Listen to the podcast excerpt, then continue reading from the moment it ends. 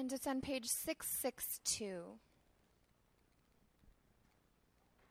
Sorry, 663.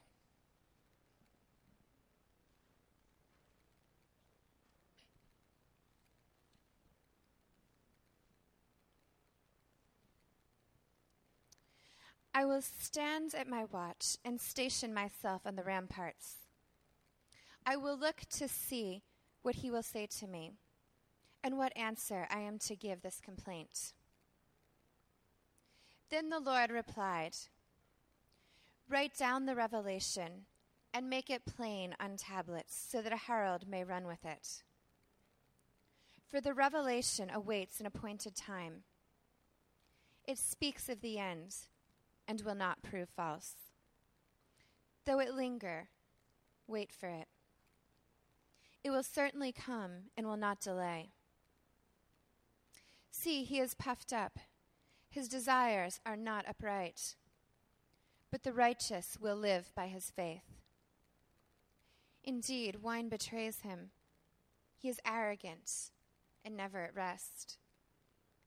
Because he is as greedy as the grave and like death is never satisfied.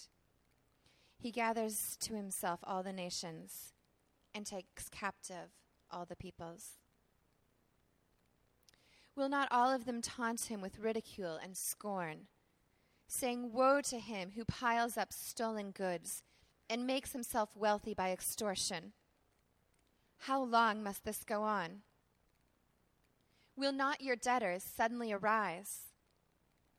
Will they not wake up and make you tremble? Then you will become their victim. Because you have plundered many nations, the peoples who are left will plunder you. For you have shed man's blood. You have destroyed lands and cities and everyone in them. Woe to him who builds his realm by unjust gain to set his nest on high, to escape the clutches of ruin. You have plotted the ruin of many peoples, shaming your own house and forfeiting your life. The stones of the wall will cry out, and the beams of the woodwork will echo it. Woe to him who builds a city with bloodshed and establishes a town by crime. Has not the Lord Almighty determined that the people's labor is only fuel for the fire? That the nations exhaust themselves for nothing? For the earth will be filled with the knowledge of the glory of the Lord, as the waters cover the sea. Woe to him who gives drink to his neighbors, pouring it from the wineskin till they are drunk, so that he can gaze on their naked bodies you will be filled with shame instead of glory. Now it is your turn. Drink and be exposed. The cup from the Lord's right hand is coming around to you, and disgrace will cover your glory. The violence you have done to Lebanon will overwhelm you, and your destruction of animals will terrify you. For you have shed man's blood you have destroyed lands and cities and everyone in them. Of what value is an idol since a man has carved it, or an image that teaches lies? For he who makes it trusts in his own creation. He makes idols that cannot speak. Woe to him who says to wood, Come to life, or to a lifeless stone, Wake up. Can it give guidance? It is covered with gold and silver. There is no breath in it. But the Lord is in his holy temple. Let all the earth be silent before him.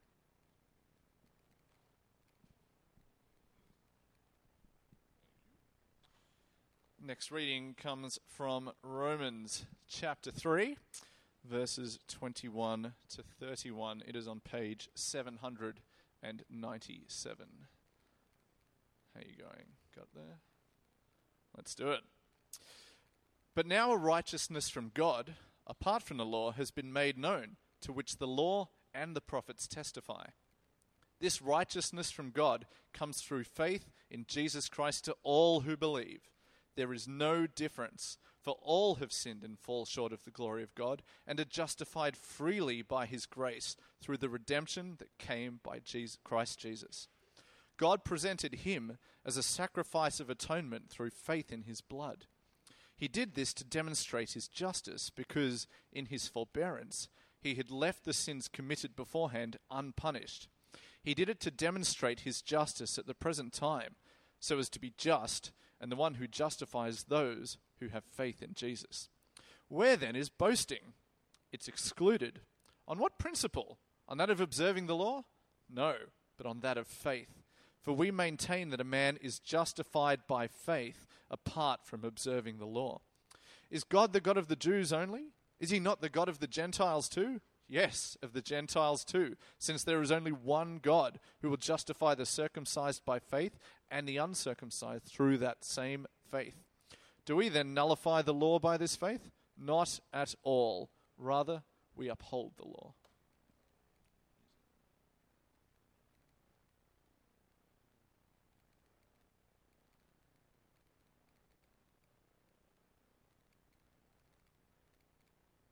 Let me pray for us. Father, we do thank you for your glorious word that continues to illuminate our lives. Thank you that you continue to transform us by your Spirit. Uh, Lord, with this great uh, passage of Scripture, please help me to handle it correctly. And Lord, please help all, each one of us here tonight to see Jesus. In his name, amen. Listen to this quote from hymn. I stand amazed in the presence of Jesus the Nazarene and wonder how he could love me, a sinner condemned and unclean. How marvelous, how wonderful, and my song shall ever be. How marvelous, how wonderful is my Saviour's love for me. How marvelous and how wonderful. They're words of emotion, words of adoration, words of amazement that Jesus would love me. And when the old hymn writers ponder the, the cross of Jesus, when the old hymn writers meditate on, on that great event at Calvary, it seems to me that they are emotionally moved. It seems to me that they are awestruck that the Lord Jesus Christ would do that for them. And can it be that I should gain an interest in my Saviour's blood? Died he for me? Died he for me that I should gain? Amazing love. How can it be that there my God, would die for me? And you can go through the old hymns and time and time and time again as, as they meditate on the cross of Jesus Christ, there's that sense of awe and wonder and amazement and satisfaction and joy. Joy in the cross of Jesus Christ. And I do hope, my friends, that you've experienced that. I do hope that you've experienced that welling up of wonder and adoration and amazement and joy in Jesus as you looked at the cross of Jesus. Because when you've understood exactly what Jesus did for you 2,000 years ago at Calvary, the only response is to utter how marvelous, how wonderful that you do that for me. Uh, maybe you've never quite got that. Maybe you stood in church week after week and you've never understood what people are so amazed about. Maybe you're devoid of any emotions when you think about Calvary. Maybe you get it transactionally. You understand up here that Jesus died on your behalf. You understand that the punishment that you deserve was on him. But it's all theology, it's all theory. Maybe you've never felt that welling up of joy and wonder and amazement that he did it for you personally. And if that's the case, I do pray that you will leave here understanding Romans 3 and singing how marvelous, how wonderful. Because my claim is that these verses will change your life. Big claim. It was Martin Luther who said this is the, the, the very central point of this epistle and the whole of the Bible. It's the most beautiful, beautiful passage of Scripture. Look at it with me, Romans 3, verse 21. But now, with the coming of Jesus, but now, a righteousness from God apart from the law has been revealed, has been made known. Uh, that verse, but now, it's like the, the sun rising after a very long and dark night. And it's like that relief that, that floods you as the period of agony and pain is over because we've been in darkness for the last three weeks, haven't we? Right from chapter 1, verse 18, where the wrath of God is being revealed. Uh, Paul has told us that we are wicked and we don't seek God and we don't fear God, and he's meticulously shown us that, that all people, Jew, Gentile, rich, poor, moral, and immoral, we're all sinful, we're all guilty, we're all speechless, and we are all condemned. That's the darkness, that's the blackness. It's chapter 3, verse 23, that one sentence summary. There's no difference, it's, a, it's a, a level path, there's no difference. For all have sinned. Every man, woman, and child are a sinner before God, and they fall short of the glory of God. See, life is not like the exam where at the top of the exam paper it says, attempt any four questions, just do your best. God says, to pass my exam, you need to always do what is right and all the time. And you can't do it. We all are facing the wrath of our Creator. We are facing His right, deserved, calculated, measured anger because of our sin, and we deserve hell. That's the sobering thought. It doesn't matter whether you're at the bottom of the pit or the top of Mount Everest when it comes to your spiritual awareness. You can never reach heaven by yourself. You are helpless and you are hopeless and you need a Savior. And that's why those words, but now, are such beautiful words. We needed God to step in, and He's done that. We needed God to save us, He has done that. And if you get this verse, your hearts will cry out, How marvelous, how wonderful. Verse 21 is the key. It's just saying God Himself declares us righteous. Look at the verse with me. But now, with the coming of Jesus, because He died on the cross, a, a, a righteousness, a, a righteousness from God. It's not your initiative, it's God's initiative. It's the part from the law. Paul's rammed that home, hasn't he? You can't keep the law. The law just makes you aware of how bad you really are.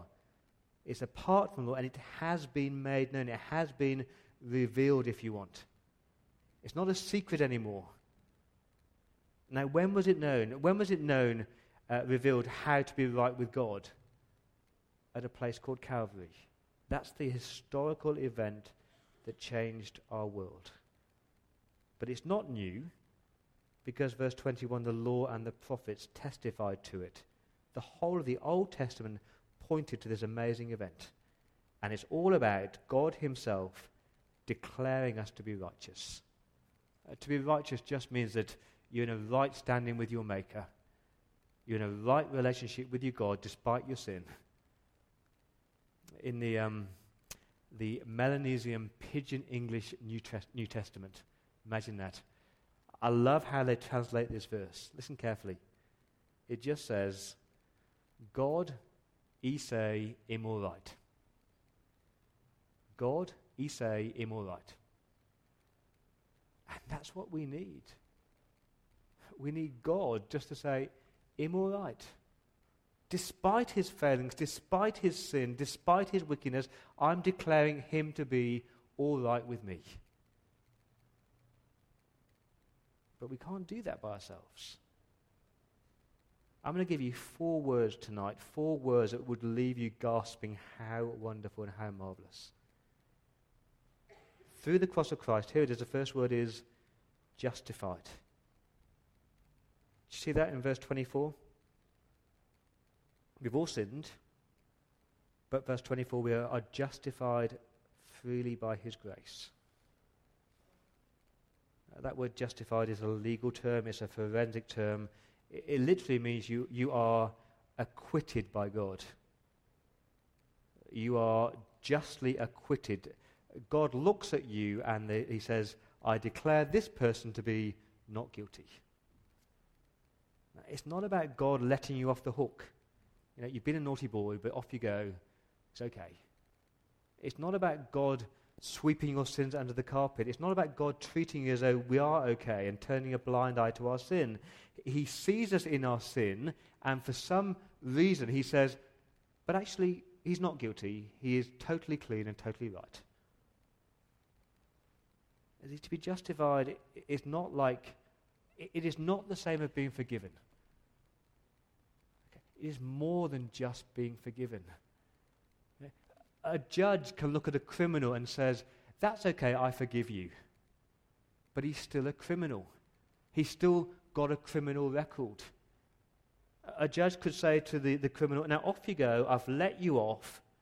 I've let you off the penalty your sins deserve. I, I, I do forgive you, now off you go. It's not the same as that, it's more than that. To be justified is much more positive. It's saying, "Now, in my sight, it's just as if you've never done anything wrong at all. You are perfect in my sight. I don't see any sin in you. So come and live with me and enjoy me forever. And that's what happened at Calvary. If you go to London and you went on the London Eye, on the London skyline, there's two massive golden statues. The first one is on the Old Bailey, the courthouse and there's a, a statue there of what's called Justice. Uh, this woman, and she's got scales in one hand and she's got a sword in the other. And she, and she weighs what you've done, you're found guilty, and the sword falls on you. And as you look at a certain point on this London Eye, uh, that statue of justice is just masked by the golden cross of St. Paul's Cathedral. And that's a beautiful picture. That on that cross, God weighs us, God finds us guilty, the sword should fall on us, but it doesn't. Because instead, God sees his son on the cross and says, No, you're justified. I see you as perfect. I see you as never sinned at all. And he's done that for you at Calvary. It's all by God's grace. Justified freely by God's generous gift. You can't earn it. But Jesus did earn it, didn't he? You can't earn it. Jesus earned it. He was perfect. But he chose to give it to you instead. That's the first word, justified. How marvelous. How wonderful. But how can God do that? How can a, a just God declare someone who's blatantly guilty to be innocent?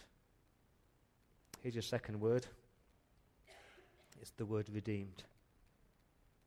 In verse 24 again, we're justified freely by his grace through the redemption that came by Christ Jesus.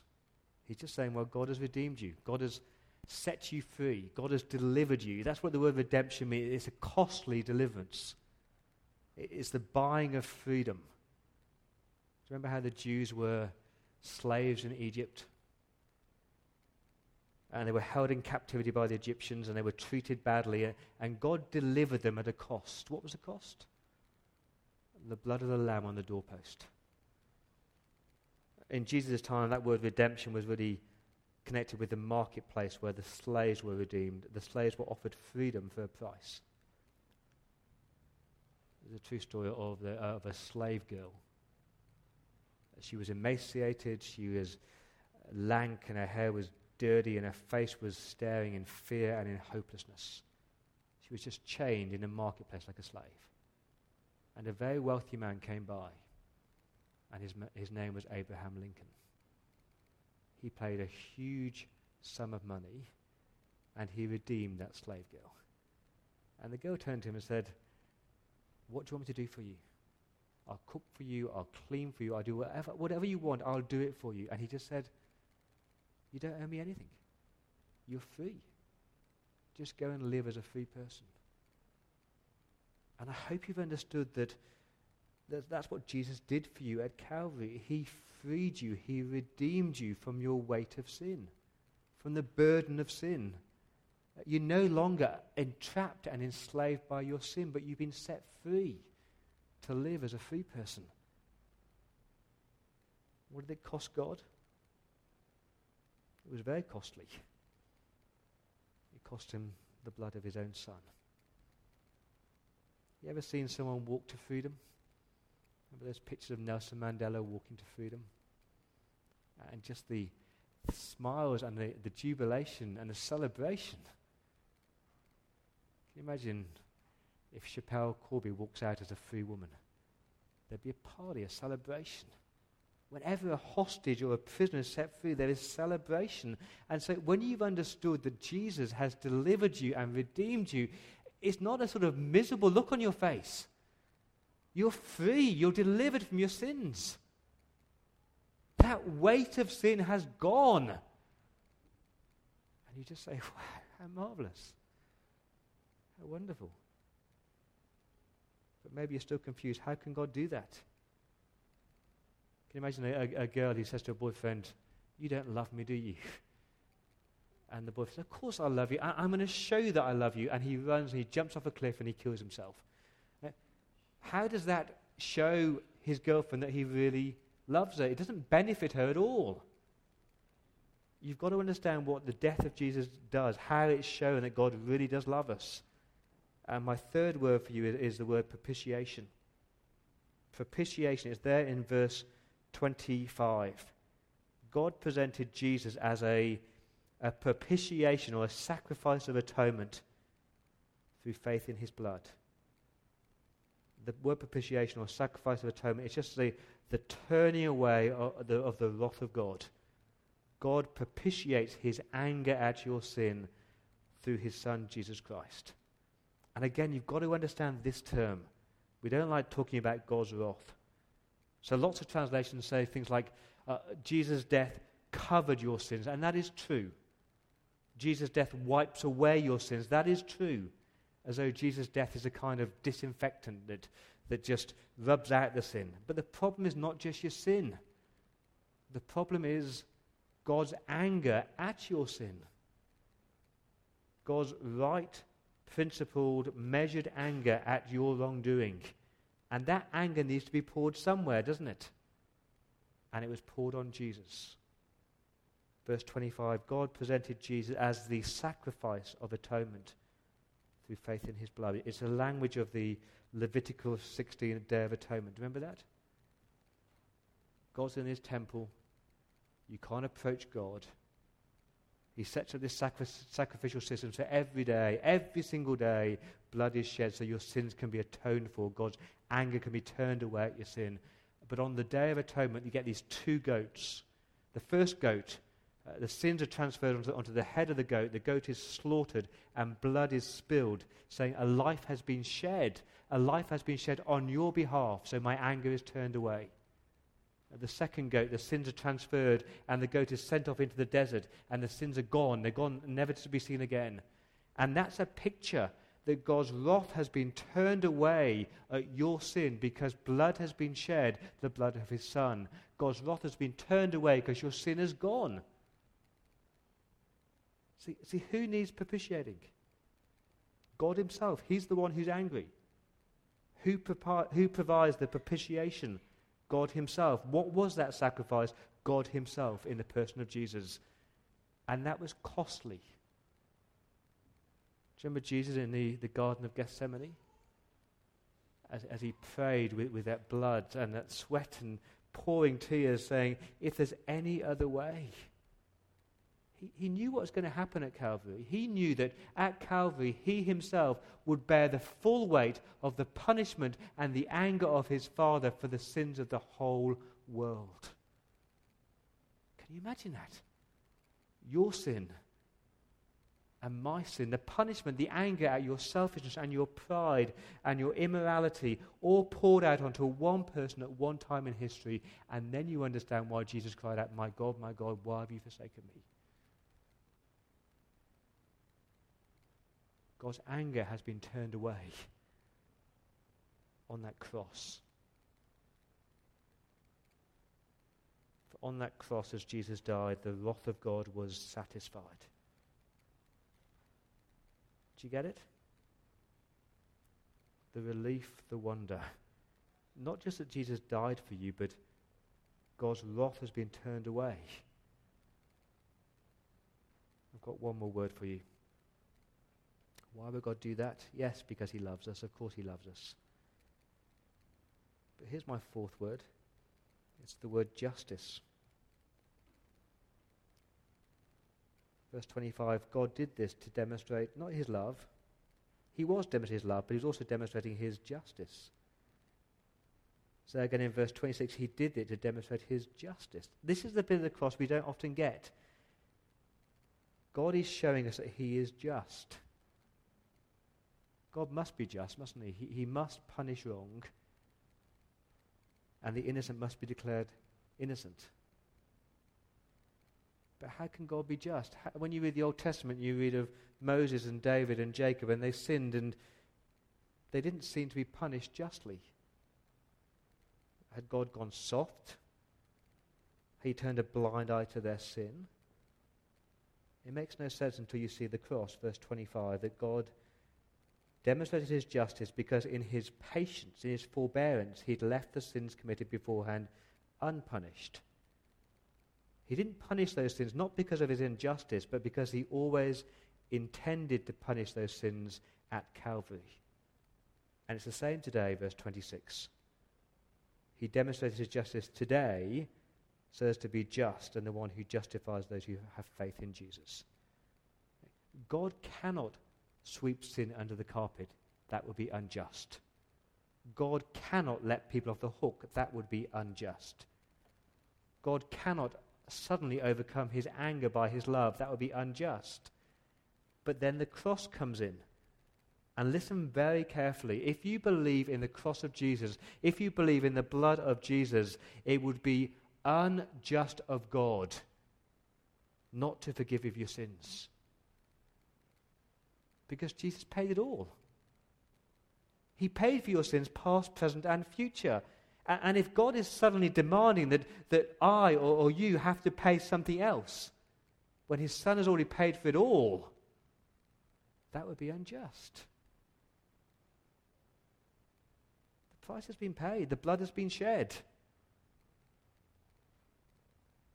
See, see 1 John 1 makes sense now, doesn't it? Now, if we confess our sins, if we come to Jesus, we trust in his blood and confess our sins, I say, I believe he died for me. If we confess our sins, God is faithful and just. And he will forgive us our sins. Of course, he is just. It would be unjust of God not to forgive us if we believed in Jesus because a price has been paid. You see those four words? I'm justified. I'm declared right and innocent. I've been delivered, I've been redeemed, I've been set free. God's wrath has been propitiated, his anger turned away, and God's justice has been shown. And I hope you're not just sitting there thinking that is really interesting. I hope your heart is pounding and your, your spine is tingling and you're going, that is totally amazing. That Jesus would do that for me. So that's what the cross does. It totally humbles you. Verse 27 Where then is boasting? You can't boast. When you see it was all down to Jesus, not about you, boasting goes straight out the window. Please don't tell me how much Bible knowledge you have, what you've achieved in life, how successful you are, or how many good works you do. It's about coming to the cross every day, looking to the face of Jesus and saying, How wonderful. Marvelous. The other thing it does, it completely wipes out any discrimination. There's no difference. All have sinned and all need a Saviour. And if you hold on to these four words, I'm justified, I'm redeemed, God's wrath is propitiated, and God is just, it just changes who you are. You're a wretched, filthy, dirty, wicked sinner who God declares as innocent and God has set free. And his anger has been turned away, all because of Jesus. And I challenge you, my friends. I challenge you to understand these verses and not to cry out, How marvelous! How wonderful. And if you're not, my guess is you've never really understood that He did it for you personally. It's more than theory, it's more than theology. This is reality. You need a Savior. You've got a Savior. His name's Jesus. I'm going to pray. I'll invite the musicians forward. And we're going to respond in song with the only song that we can sing, which is How Marvelous and How Wonderful.